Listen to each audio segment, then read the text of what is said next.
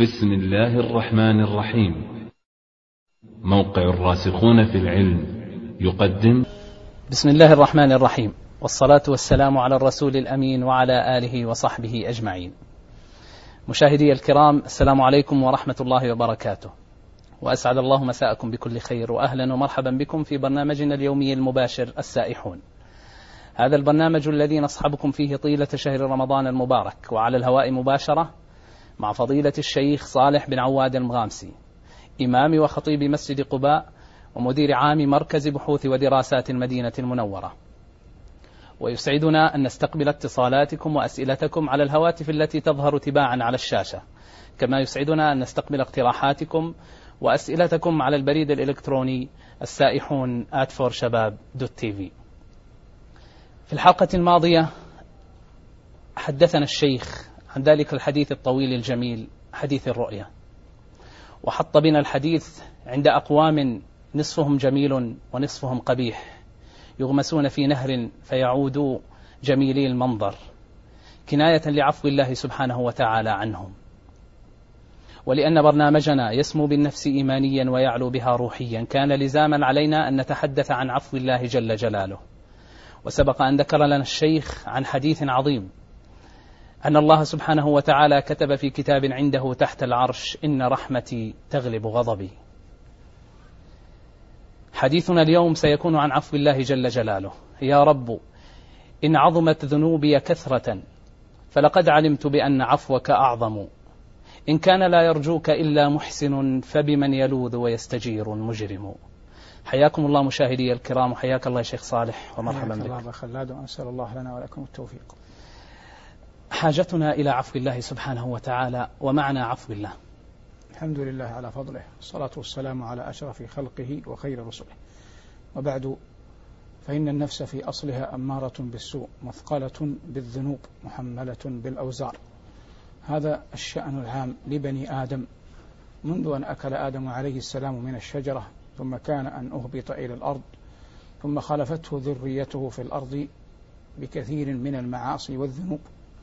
لكن الله جل وعلا لواسع رحمته وعظيم فضله وجليل منته على عباده. لا يؤاخذ الناس بما كسبوا ولو أخذهم ولو أخذهم جل وعلا بما كسبوا كما قال في كتابه لما ترك على ظهرها من دابة. لا يفيء المرء في حياته إلى شيء أعظم من عفو الله. فإذا كانت الذنوب والمعاصي هي أعظم ما يحمل على الظهر فإن عفو الله جل وعلا هو أجل ما يرجى وأعظم ما يطلب. ومن أعظم الدلائل على أنه أعظم ما يطلب أن عائشة رضي الله عنها أم المؤمنين ولها حق عظيم على رسول الله صلى الله عليه وسلم فهي زوجته بل هي البكر من أزواجه فاستنصحته وهو الناصح الأمين لكل أحد فكيف لزوجه؟ قالت له يا رسول الله أرأيت إن علمت أي ليلة هي ليلة القدر ماذا أقول فيها؟ هبني يا نبي الله وفقت تيسر لي أن أقوم ليلة القدر. جاءتني من الله علامات وأمارات تدلني على أنني في ليلة القدر. ماذا أقول فيها؟ فالساعة عظيمة والليلة جليلة والمطلب عظيم والمستنصح عزيز. فقال صلى الله عليه وسلم قولي اللهم إنك عفو تحب العفو فاعف عني.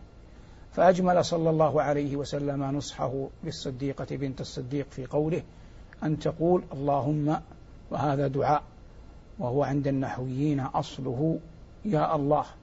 فحذفت الياء وأبدلت ميما مشددة عوضا عنها. والعرب تزعم في نحو كلامها أنه لا يجمع ما بين المبدل والمبدل منه. قالت قال قولي اللهم إنك عفو أي أن من أسمائك أنك عفو ومن صفاتك الحسنى العليا أنك عفو. اللهم إنك عفو. هذا فيه ثناء على الله بما هو أهله. تحب العفو أي من صفاتك أيها الرب الجليل الكريم أنك تحب العفو. ففيه إثبات صفة المحبة لله وفيه إثبات أن مما يحبه الله العفو والتجاوز والصفح. فلما ذكر هذين التوسلين العظيمين اللهم إنك عفو تحب العفو ختم الأمر ختم الدعاء بالطلب فاعف عني. ومن عفى الله جل وعلا عنه ساد ونال غايته وحقق أمانيه ولم يبق شيء يخشاه. وقد قيل إن هذه الدنيا لا تطيب إلا بذكر الله. كما أن ساحة العرض والآخرة لا تطيب إلا بعفو الله. كما أن الجنة أدخلنا الله وإياكم إياها لا تطيب إلا برؤية وجه الله. فالله لا تطيب الدنيا إلا بذكره ولا الآخرة إلا بعفوه ولا الجنة إلا إلا برؤيته. فقال لأم المؤمنين رسولنا صلى الله عليه وسلم قال قولي اللهم إنك عفو تحب العفو فاعف عني. فعلم عليه الصلاة والسلام حاجة العباد ذكرانا وإناثا لعفو الله. فلما استنصحته زوجته دلها على هذا. إذا يفهم من هذا. حاجتنا جميعا لعفو ربنا تبارك وتعالى. وأننا إن لم يعفو الله جل وعلا عن عنا هلكنا. وقد قيل إلهي لا تعذبني فإني مقر بالذي قد كان مني. يظن الناس بي خيرا وإني لشر الخلق إن لم تعف عني. فكل الناس يعدون أشرارا فجارا إن لم يعفو عنهم ربهم جل وعلا. فالعفو في لغة العرب الصفح. عن أحد يجوز مؤاخذته بذنبه. يعني ثبتت ثبت الذنب عليه والمؤاخذة له والعقوبة عليه. ودليل ذلك من القرآن أن الله لما ذكر القصاص قال فمن عفي له من أخيه شيء أي ثبت له الحق وأنه ولي للدم وأن القصاص أو الدية أو العفو كلها استقرت على القاتل وأصبح لا مناص من أن يفر عنها وأصبح جماع الأمر بيد أولياء الدم. قال أرحم الراحمين فمن عفي له من أخيه شيء. فهذا هو معنى العفو وهو أن الإنسان يملك حقا على غيره ثم لا يلبث أن يتنازل عنه ويصفح. وإن فعل هذا رجاء ما عند الله فإن الله جل وعلا قد خبأ له عظيم الأجر والمثوبة وأبهم أجره إجلالا له. قال ربنا فمن عفا وأصلح فأجره على الله. والمقصود من هذه الاستطرادات كلها أن عفو الله جل وعلا أعظم مرغوب وأجل مطلوب. لأن الإنسان لا يخلو من معصية في ليل أو نهار في سر أو علانية في صغر أو في كبر. كلنا ذلك الرجل وفي الحديث. كل بني آدم خطاء. لكن ثمة طرائق لعلها تأتي في أسباب نيل عفو الله. لكن المقصود هذا المراد بعفو الله. الريح إذا جاءت على الديار وعلى البنيان فدرستها وأذهبت آثارها ومعالمها يقال عفت الديار منه قول لبيد عفت الديار محلها فمقامها بمن تأبد غولها فرجامها. أي جاءتها الريح فغيرتها. وكما قال أمر القيس من جنوب وشمال أي من ريح تأتي من الجنوب وريح تأتي من الشمال أذهبت المعالم وعفت على الديار. فكذلك عفو الله جل وعلا يأتي على الذنب يأتي على الخطيئة يأتي على الوزر فيضمحل ويتلاشى وكأنه لم يكن كل ذلك بعفو من الله جل وعلا. ومن أراد الله به خيرا أذاقه برد عفوه. والله جل وعلا عفو يحب العفو. في هذا تنبيه لنا أن نعفو عمن ظلمنا وأن نصفح عمن آذانا. علنا أن ننال عفو ربنا تبارك وتعالى. وفي هذا كلام طويل حديث قد لا ينتهي عند شيء لكن المقصود أن تطوى القلوب والسرائر على أن تلتمس عفو الله. عثمان رضي الله عنه وأرضاه. قال له النبي صلى الله عليه وسلم أو قال لأبي موسى بشره بالجنة على بلوى تصيبه. فلما أخبر قال الله المستعان. هذا في زمن رسول الله صلى الله عليه وسلم. ثم مضت سنون. سنتين وبضعة أشهر خلافة أبي بكر ثم عشر سنين خلافة عمر ثم آل الأمر إليه. فحكم رضي الله عنه وأرضاه ما شاء الله له أن يلي. فلما كان في آخر أيام حكمه واجتمع الخوارج على داره يحيطون بها حتى دخلوا عليه. وقع منهم ذلكم الفعل الشنيع فهو رضي الله عنه قتيل الفجرة وأمير البررة يوم أن مات. فمن قتله فجار ومن كان من كان يحكمهم مؤمنون أبرار. موضوع الشاهد دخل عليه رجل. وكان قد أقسم إن مكنه الله جل وعلا من عثمان أن يصنع به فيصنع. وعثمان رضي الله عنه الخوارج منعوا دفنه في البقيع. فاضطر بعض أهله قليل من أهله أن يحملوه إلى مكان يقال له حش كوكب بجوار البقيع. قبل أن يحمل جاء رجل واستطاع أن يدخل على عثمان فوجده مجث مسجى فانتهز فرصة من أهل الدار وكانوا قلة على ما في الأمر من كرب عظيم وإحاطة الخوارج بالدار وإحراقهم له. فأراد أن يكسر أضلاعه ويطعنه وهو ميت فشلت يده. فمرت أيام وسنون فإذا بالحسن البصري أبو سعيد يدخل الحرم في جوف الليل والناس يومئذ قليل. فإذا برجل في الحجر يدعو يقول اللهم اعف عني وإن كنت أظن أنك لن تعفو عني. فقال له أبو سعيد عفى الله عنك لم أسمع أحدا يدعو بمثل هذا فماذا أنت صانع؟ قال يا أبا سعيد لقد دخلت على عثمان يوم الدار وكنت قد أقسمت إن مكنني الله منها أن أصنع به وأصنع فانتهزت خلسة من أهل الدار فلما أهويت عليه شلت يدي فهي يابسة كالخشبة. قال أبو سعيد فأنا والله نظرت إلى يده شلاء كالخشبة. يقصد أنها جامدة يابسة لا تتحرك فلما علم أنه لا ملجأ ولا منجأ من الله إلا إليه لجأ إلى الله في بيته ولجأ إلى الحجر وأخذ يناجي ربه. ونحن نقول لا يهلك على الله إلا هالك. فإن عذبه الله فبعدله وإن عفى الله جل وعلا عنه فبفضله. والمقصود من جملة ما أخبرنا به أن عفو ربنا تبارك وتعالى أجل مطلوب وأعظم مرغوب يسعى فيه المؤمن. ورمضان ونحن نتكلم عن السمو بالنفس من أعظم المواطن التي يرجى فيها عفو الله. لله جل وعلا في هذا الشهر عتقاء من النار. نسأل الله أن يجعلنا منهم. ينبغي للمؤمن في هذا الشهر أن ينافس في الطاعات يسابق في الخيرات يعمل من الصالحات يحفظ سمعه يحفظ بصره يحفظ لسانه يحفظ جوارحه. يذكر بعضنا بعضا إن زلت بنا القدم أو عثر بنا اللسان أو زاغ بنا البصر فكلنا ذو خطأ. لكن إذا كان للإنسان قرناء يدلونه على الخير كان ذلك أقرب إلى عفو الله. نسأل الله سبحانه وتعالى أن يرزقنا ذلك. العفو. معنا اتصال الأول أخونا عبد العزيز من الرياض. تفضل أخوي عبد العزيز. السلام عليكم. وعليكم السلام. الله يمسك بالرضا. السلام عليكم. يا صالح. حياكم الله يا أخي عبد العزيز. سؤالي أطول عمرك آه، معروف أن العبادة لها جناحين الخوف والرجاء. نعم. الأحاديث اللي وردت آه، اليوم في الحلقة عن عفو الله سبحانه وتعالى آه، ما تجعل الإنسان يقدم بشكل كبير في العبادة جانب الرجاء على جانب الخوف؟ نعم. السؤال الثاني عن فرقة المرجئة يعني يعني أحيانا هم يستدلون أو دائما يستدلون بل أحاديث أحاديث العفو وأنها كثيرة جدا في في في القرآن وفي السيرة يعني تكاد تكون لا, لا تحصى يعني. نعم. وجه استدلالهم ومدى صحته يعني ومدى معقوليته الاستدلال هذا. نعم. بس هذا السؤال الله يسلمك. وفي طبعا ملاحظة بس بخصوص الهاتف هاتف البرنامج. نعم. بعض الأحيان يعطي إشارة فاكس. آه. يا ريت تنبهون للمشكلة هذه يعني. طيب. شكرا طيب. يا شيخ صالح. شكرا يا نعم، الله. يحييك. حياك الله عبد العزيز. سؤاله الأول جناح الخوف والرجاء.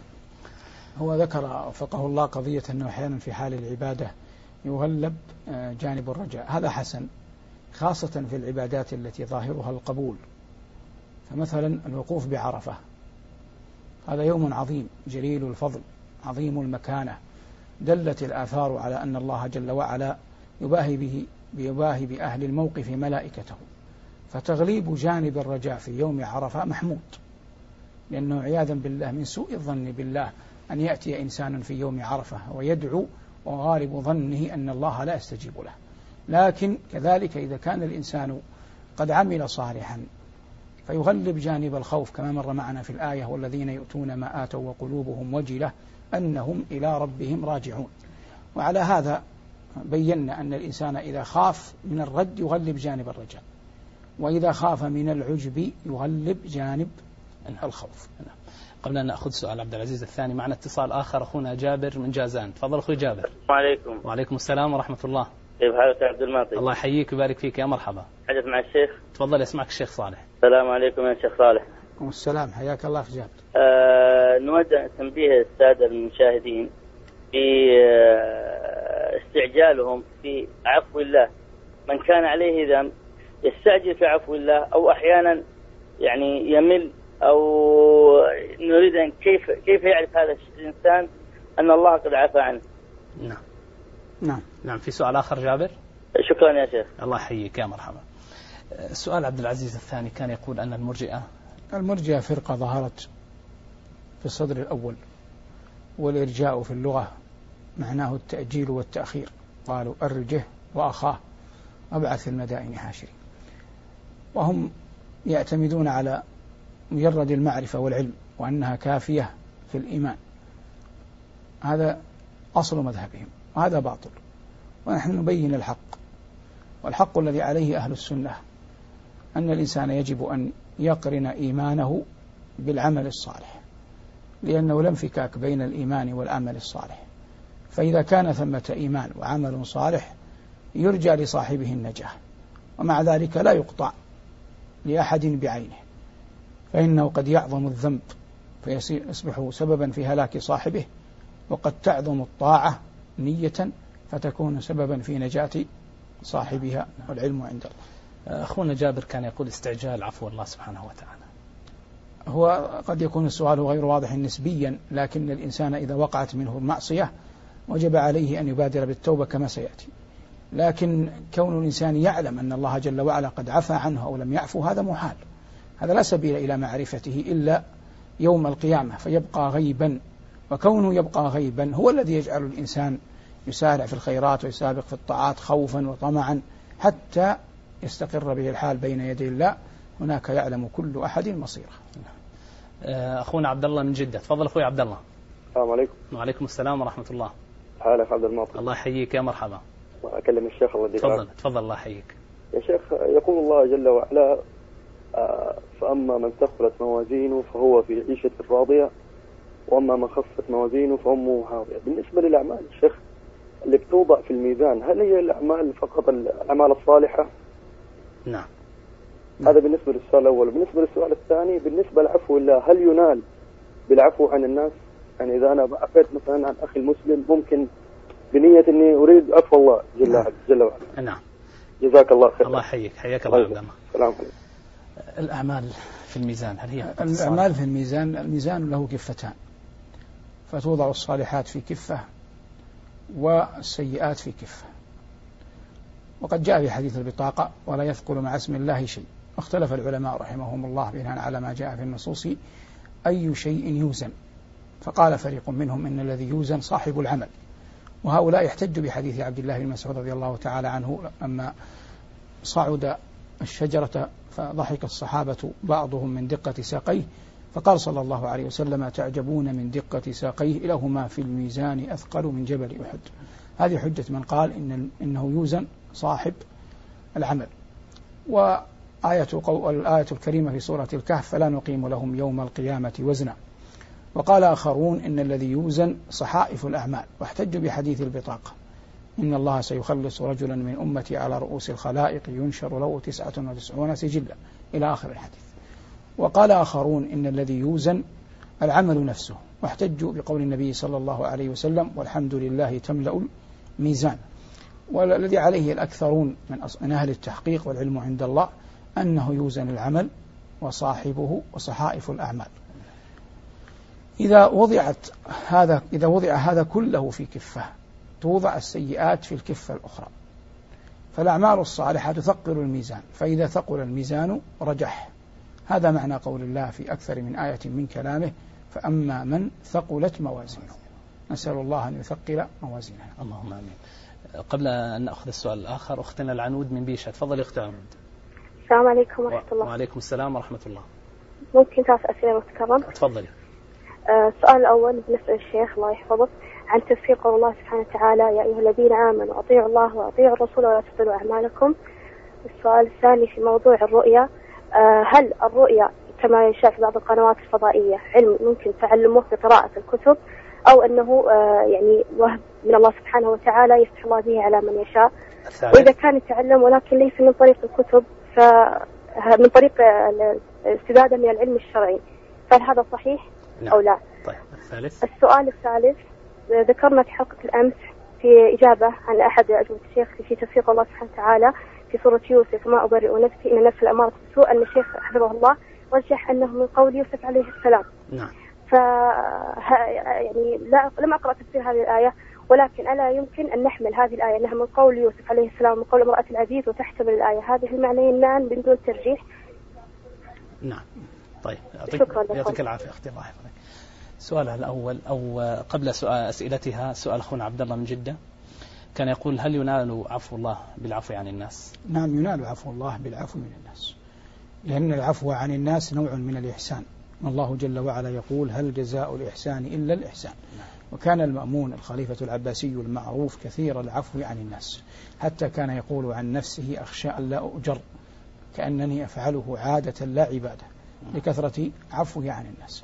ولا ريب أنه من استصحب نية خالصة مع الله فعامل من يقف بين يديه وهو عليه قادر بما يحب أن يعامله الله جل وعلا به يوم القيامة فقد نال حظا عظيما وفوزا جليلا وهدي إلى صراط مستقيم. ال- الأخت العنود تسأل تفسير الآية يا أيها الذين آمنوا أطيعوا الله. الآية. هي آية اختارت كثير آيات لا هي ولا ذكرت تبطلوا أعمالكم قالت؟ نعم. أي ال- مبطلات الأعمال تكون بالرياء وبالشرك. تكون بالشرك وتكون بالرياء. وهذه الآية جاءت في معرض التوجيه على الدعوة إلى الإخلاص لله جل وعلا. وجيل الصحابة رضي الله تعالى عنهم يمتاز عن غيرهم من الأجيال أنهم نبينا صلى الله عليه وسلم بين أظهرهم فيلزمهم من الحيطة. بالتعامل معه ما لا يلزم غيرهم لأن غيرهم لم يخالط النبي صلى الله عليه وسلم فيحتاط في رفع الصوت معه صلى الله عليه وسلم أو في طريقة المخاطبة أو إذا أمرهم بأمر أن لا يردوا عليه. فنحن نتعامل مع سنته مع أقواله عليه الصلاة والسلام ويلزمنا الأدب معها والسمع والطاعة والعلم بأنه صادق مصدوق. لكن هم رضي الله عنهم أرضاهم لأنه بين أظهرهم فالحمل ثقيل. والأمانة عظيمة لكنهم كانوا رضوان الله عليهم أكرم جيل وأمثل رعيل أثنى الله عليه في التوراة وأثنى الله عليه في الإنجيل. سؤالها الثاني الرؤية هل هو علم يت- يتعلم أم هبة من الله سبحانه وتعالى؟ أنا أولا لست من أهل التعبير وفاقد الشيء لا يعطيه لكن غالب الظن أن أكثرها شيء وهبي ويجمع إليه شيء كسبي في القراءة في الأمثال وحفظ القرآن والأحاديث حتى تصرف الرؤيا في فك رموزها إليها. أما ما يشاع في القنوات من تعليمها وما إلى ذلك فإن الناس قد توسعوا كثيرا ولا ريب أن القنوات سيد سودت من ليس بمسود وقدمت من لا يستحق التقديم في شتى فنون العلم ومع سلامة الأخيار. لكن لا ينبغي يعني المسابقة والمسارعة إليها بمثل ما هو حاصل. سؤالها الثالث وما أبرئ نفسي إن النفس لأمارة بالسوء؟ هي وفقها الله ترى أن هذا من كلام امرأة العزيز وقد قال بهذا بعض العلماء. لكن في ظني أن هذا بعيد لأن الألفاظ ألفاظ قرآنية أو بتعبير أفضل تعبير أوضح ألفاظ دينية. يعني محال أن تكون امرأة العزيز تقول إن الله لا يهدي كيد- كيد الخائنين. أو أن تقول ما أبرئ نفسي إن النفس لأمارة بالسوء إلا ما رحم ربي. هذا بعيد. أما قولها أن يجمع بينها أن يكون هذا قول امرأة العزيز وقول يوسف فلا يصح. وفق قواعد الترجيح عند المفسرين. لماذا؟ لأنه يصح حمل الآية على معنيين إذ كان هذان إذ كان هذان المعنيان لا تعارض بينهما. لكن هذا قول واحد. لا يحتمل أن تكون قالته امرأة العزيز وقاله يوسف. إما أن يكون قاله يوسف أو قالته امرأة العزيز. وعلى العموم يعني يظهر أن لها دربة وصناعة في التفسير وهذا جيد. نعم. آه، أخونا ناشي من ينبع البحر. تفضل أخوي ناشي. ألو السلام عليكم. وعليكم السلام ورحمة الله. ممكن أتكلم فضيلة الشيخ؟ تفضل أخوي. السلام عليكم الشيخ حياك صالح. الله أخي ناشي الله يحييك. يا أخي عندي سؤال الله يعطيك العافية. تفضل. عند وفاة الرسول صلى الله عليه وسلم اختلف الصحابة منهم من يقول قد مات ومنهم من قال لم يمت. فقام ابن عباس فقال أن الرسول صلى الله عليه وسلم قد مات وأنه لبشر وأنه يأس كما يأسن البشر. أي قوموا فادفنوا صاحبكم فإنه أكرم على الله من أن يميت ماتتين ما معنى ماتتين الشيخ الله يعطيك العافية؟ نعم. إنما يموت موتتين. ها أخوي ناشي لا تزال. نعم. النص يموت موتتين. إنه أكرم على الله من ان أن يميت اماتتين ان يميت أحدكم اماتة اماتة ويميت اماتتين وهو أكرم على الله من ذلك. ما معنى أن يميت اماتتين أماتتين ها؟ هذا نعم. هو النص أصلا فيه نظر. لم يثبت عن ابن عباس رضوان الله تعالى عليهما فيما أعلم. لأن ابن عباس رضوان الله تعالى عليهم يوم مات النبي صلى الله عليه وسلم كان صغيرا. وبعيد جدا أن يكون لابن عباس رأي وأخذ وعطاء في ذلكم الموقف. إنما الموقف يومئذ كان لأجلاء الصحابة. وإنما المحفوظ المشهور الذي عليه جماهير العلماء من السلف والخلف من أهل السير والأخبار وغيرهما أن الصحابة رضوان الله تعالى عليهم فجعوا بموته عليه الصلاة والسلام وهالهم الأمر وأصبحوا ما بين مصدق وما بين متوقف وما بين من يظن أن, موسى أن النبي صلى الله عليه وسلم ذهب إلى ربه كما ذهب موسى. ونسب هذا القول لعمر والعلم عند الله حتى جاء الصديق رضي الله عنه وأرضاه. في تلك اللحظات العصيبة التي وصفتها عائشة بأنهم كانوا كالشاة في الليلة المطيرة. ثم لما تأكد رضي الله عنه وأرضاه من وفاته عليه الصلاة والسلام صعد المنبر وقال من كان يعبد محمدا فإن محمدا قد مات ومن كان يعبد الله فإن الله حي لا يموت. وتلا قول الله جل وعلا وما محمد إلا رسول قد خلت من قبله الرسل أفإن مات أو قتل انقلبتم على أعقابكم. فلما أتم الآية استقر الأمر. لأن القرآن حاكم ومهيمن والصحابة رضوان الله تعالى عليهم هم نصروا القرآن فهم أعظم من آمن بالقرآن. ولكن في الأول الأمر غابت عنهم هذه الآية فعظم فعظيم المصيبة وجليل الخطب وفداحته أذهلتهم عن آيات يتلونها. ولهذا قال عمر كأني لم أسمع بتلك الآية إلا في تلك اللحظة فكان الصديق رضي الله عنه وهو أعلم الصحابة موفقا عندما تلا الآية. فلما تلا الآية قطع الأمر. أما هذا الأثر عن ابن عباس فلا أحفظه ولا أظنه يصح. وكما قلت لك إن ابن عباس رضي الله تعالى عنه وعن أبيه كان صغيرا ولم يكن ذلك الوقت الذي يستطيع أن يشير على الصحابة ويأمرهم بأن يدفنوا النبي صلى الله عليه وسلم أو أن يشير عليهم بقول وهو هو في صغر سنه آنذاك. تحدثنا عن حاجتنا لعفو الله سبحانه وتعالى. هل هناك أسباب يستجلب بها عفو الله سبحانه وتعالى؟ أعظم ذلك التوبة والاستغفار. وهي المطلب العظيم والتوبة وظيفة العمر في التنزيل وتوبوا إلى الله جميعا أيها المؤمنون لعلكم تفلحون. فالتوبة هي الأوبة إلى الله والإقلاع عن الذنب والندم على ما قد كان والعزم على أن لا يكون. فإذا أقلع الإنسان عن الذنب وندم على ما قد كان منه وعزم على أن لا يعود إلى الذنب فهذه أقرب إلى أن تكون توبة نصوحة. ونصح في اللغة بمعنى خلص. فإذا كانت التوبة بهذا بهذا الوصف كانت توبة نصوحة وقد قال الله جل وعلا توبوا إلى الله توبة نصوحة كما في التحريم. فعلى هذا التوبة والاستغفار والأوبة إلى الله أعظم ما يستجلب به عفو الله. وهذا الحديث مستفيض نجمله فيما يلي. أما الحاجة إلى التوبة لكل أحد فقد دل عليها وتوبوا إلى الله جميعا أيها المؤمنون لعلكم تفلحون العلم بأن الله جل وعلا يرحم ويغفر وهو يحب من يرحمهم من أوليائه. قال ربنا واستغفروا ربكم ثم توبوا إليه. إن ربي رحيم ودود. لما جمع الله ما بين هذين الاسمين رحيم ودود كما بينا في تفسيرنا؟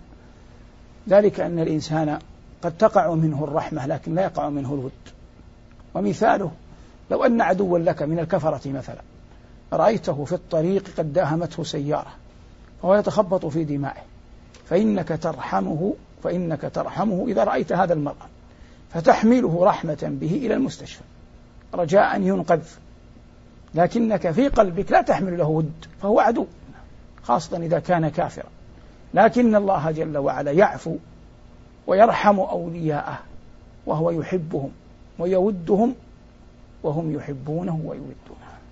فاستصحاب هذا المعنى العظيم في التوبة إلى الله جل وعلا دافع للتوبة.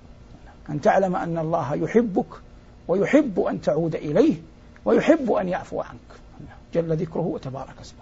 وفي حديث الرجل الذي ضل راحلته جاء في صدره لله أعظم فرحا بتوبة عبده من أحدكم في فلاة من الأرض. كان معه راحلته فيها متاعه وطعامه وشرابه ثم فقدها. فلما أيس منها استند إلى ظل شجرة يرقب الموت. فغلبته عيناه نام. فلما غلبته عيناه ونام فاستيقظ فإذا براحلته قد عادت إليه. وعليها زاده طعامه وشرابه ومتاعه. ففرحا بما كان له بما وقع له. أخطأ من شدة الفرح فقال اللهم أنت عبدي وأنا وأنا ربك.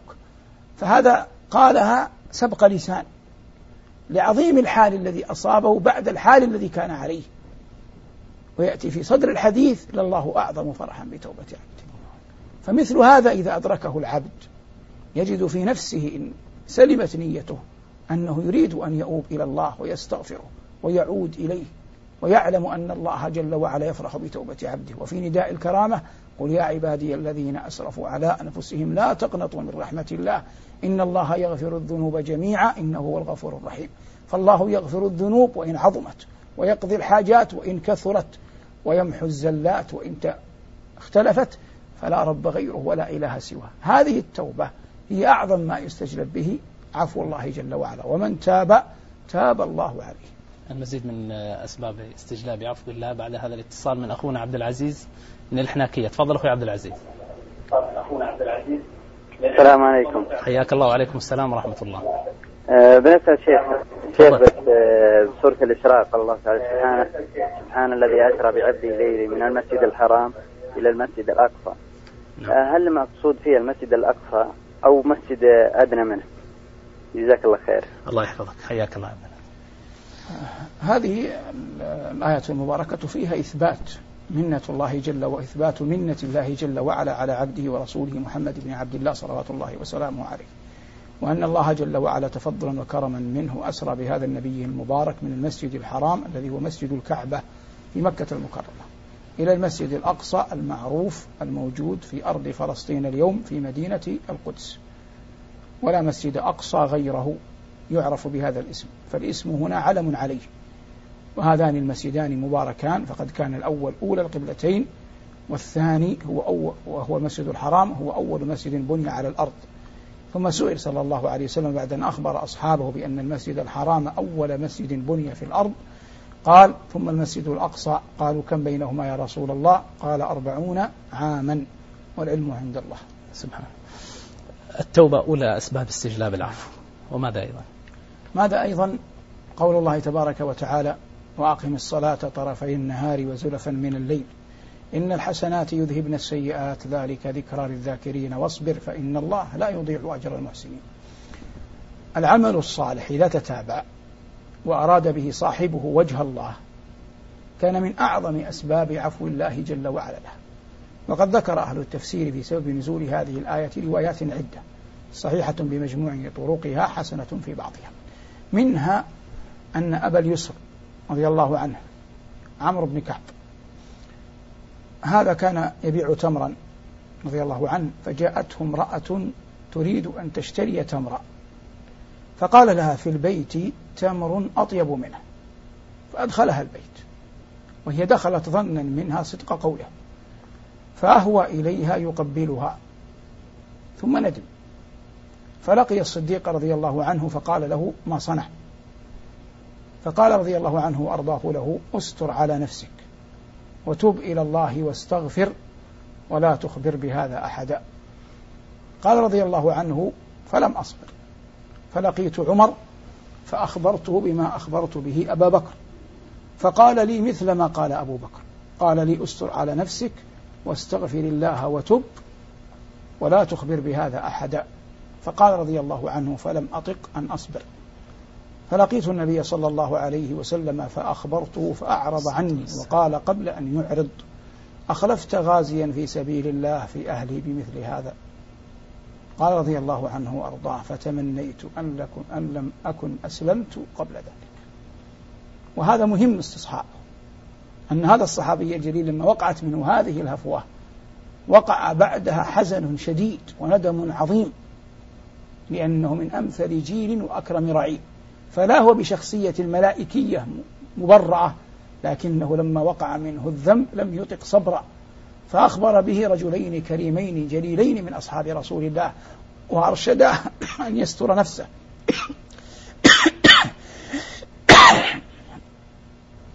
وأرشداه أن يستر نفسه لكنه لم يطق. وهنا لما قال له النبي صلى الله عليه وسلم معاتبا أخلفت غازيا في سبيل الله في أهلي بمثل هذا؟ يقول ندمت حتى تمنيت أن لم أكن قد أسلمت إلا الساعة. ثم إن الوحي نزل بعد أن صلى العصر. بقول الله جل وعلا وأقم الصلاة طرفي النهار وزلفا من الليل. إن الحسنات يذهبن السيئات. ذلك ذكرى للذاكرين. قال أصليت العصر معنا؟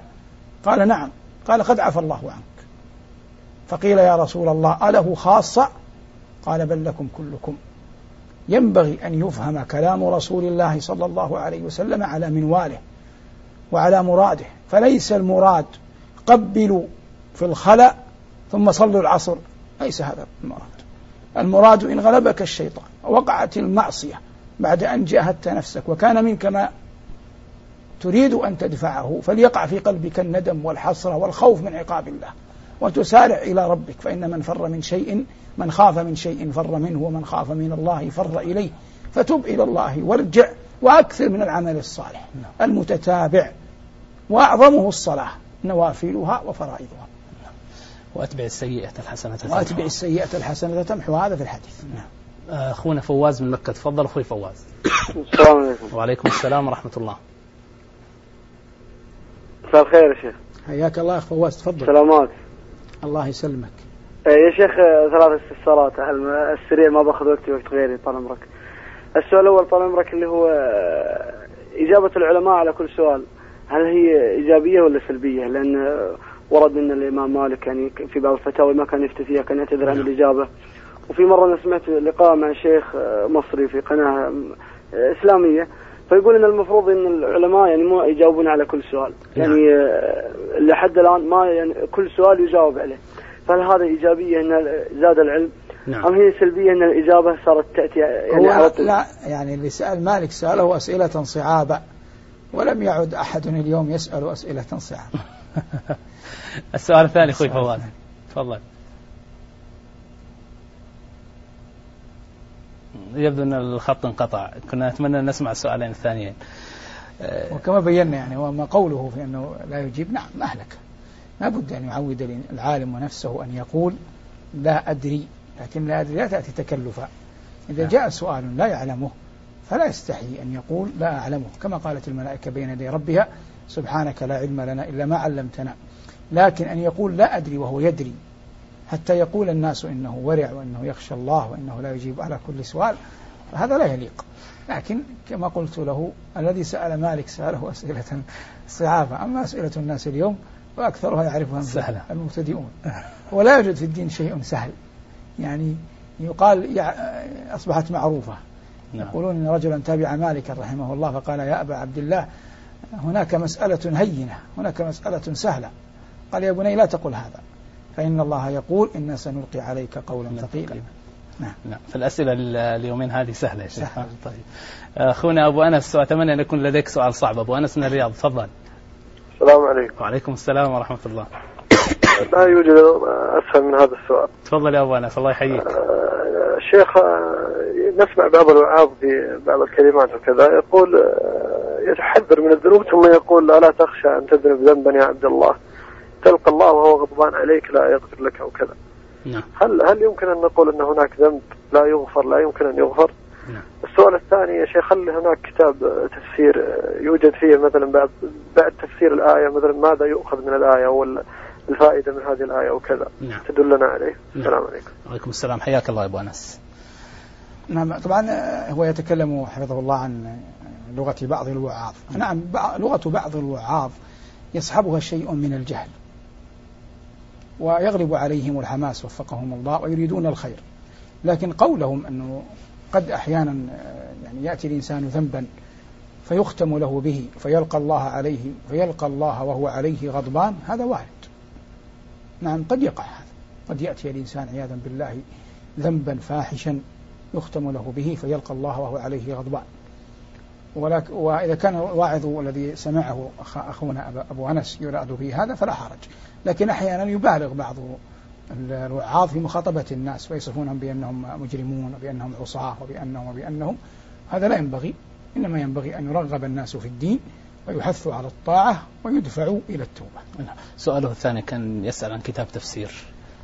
كتب التفسير يكثرها فيها خير لكن إذا كان يتكلم عن المبتدئين ما ترشده الآيات فكتاب أيسر التفاسير لكلام العلي الكبير للشيخ أبي بكر جابر الجزائري وفقه الله نعم. المصائب في الدنيا هل هي من أسباب استجلاب عفو نعم الله؟ بلا شك المصائب في الدنيا إذا صبر عليها العبد مما يعفو الله جل وعلا بها أي من أسباب غفران الذنوب ذلك أن الله جل وعلا قال ليس بأمانيكم ولا أماني أهل الكتاب من يعمل سوءا يجزى به ولا يجد له من دون الله وليا ولا نصيرا. فقد جاء في بعض الآثار أن الصديق رضي الله عنه وأرضاه لما نزلت هذه الآية قال يا رسول الله وأينا لم يعمل سوء؟ فقال يا أبا بكر ألست تحزن؟ ألست تغم؟ ألست تصاب؟ قال بلى يا رسول الله. قال فذلك ما تجزون به. ودليل الحديث المشهور حتى الشوكة مشاكها وأمثال ذلك من الأحاديث. الثابتة الدالة على أن المصائب نوع من الكفارات. ما يقع في مال الإنسان أو ولده أو أهله أو جيرانه أو سائر أمره من مصائب نسأل الله لنا ولكم العافية.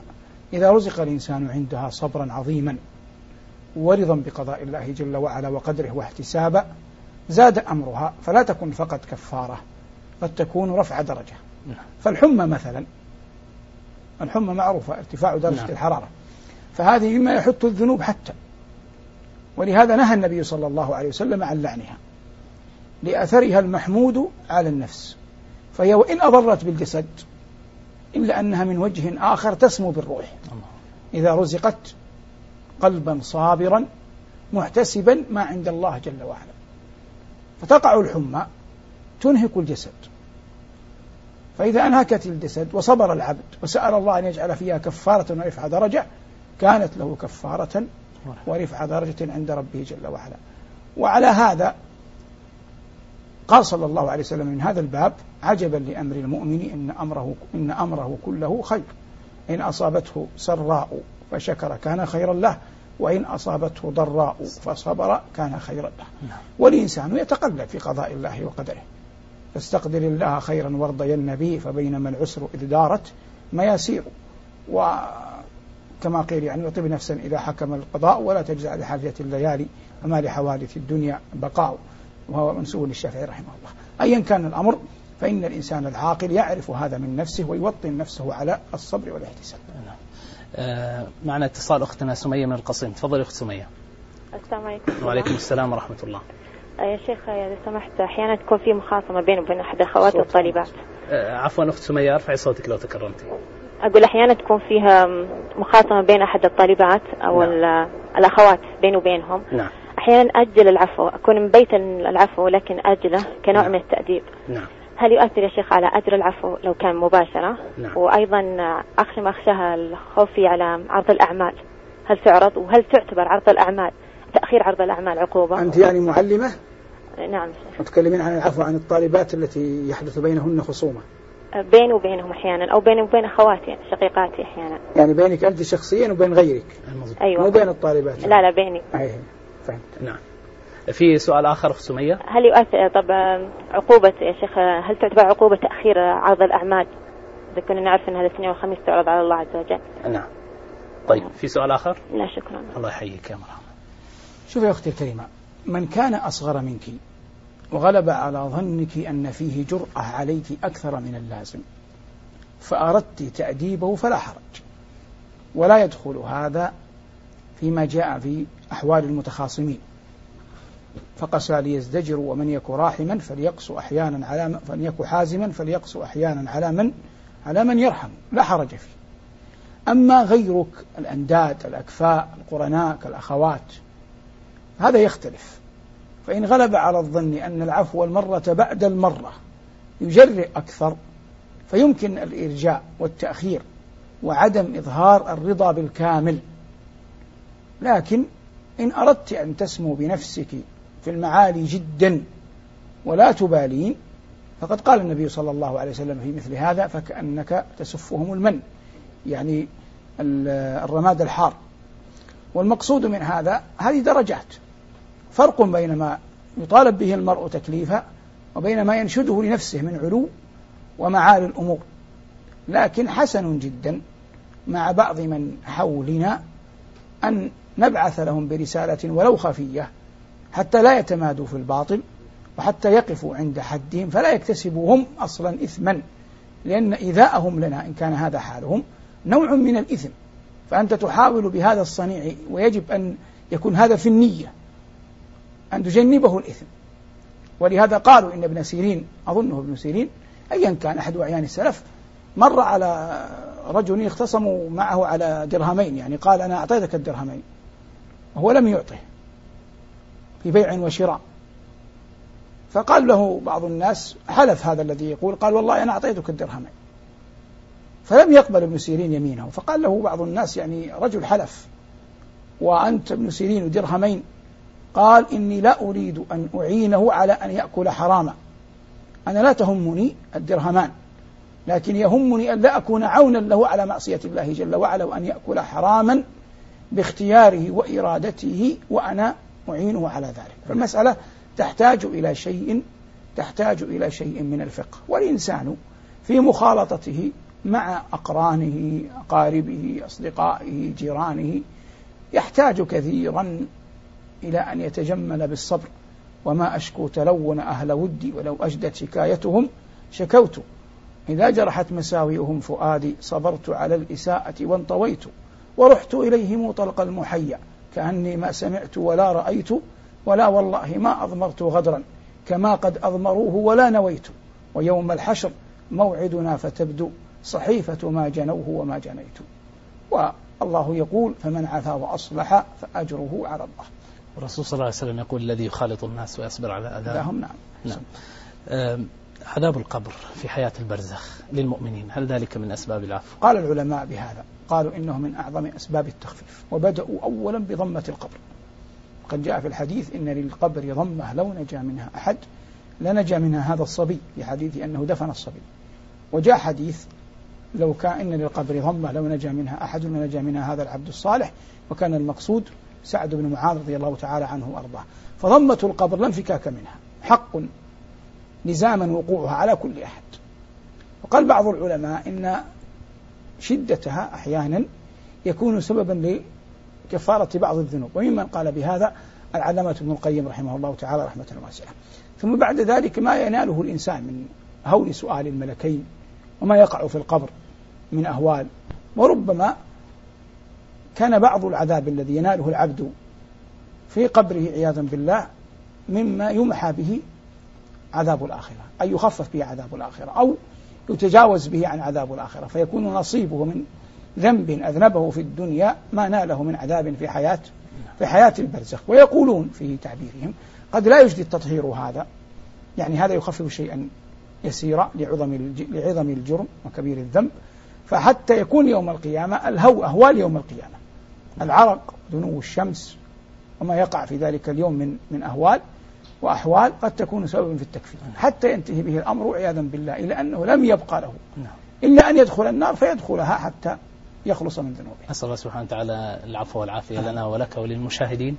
تذكروا أن الصبر على المصاب والتوبة النصوح والأعمال الصالحة من أسباب استجلاب عفو الله سبحانه وتعالى. في الغد نلقاكم في مثل هذا الوقت. حتى ذلك الحين نستودعكم الله. والسلام عليكم ورحمة الله وبركاته.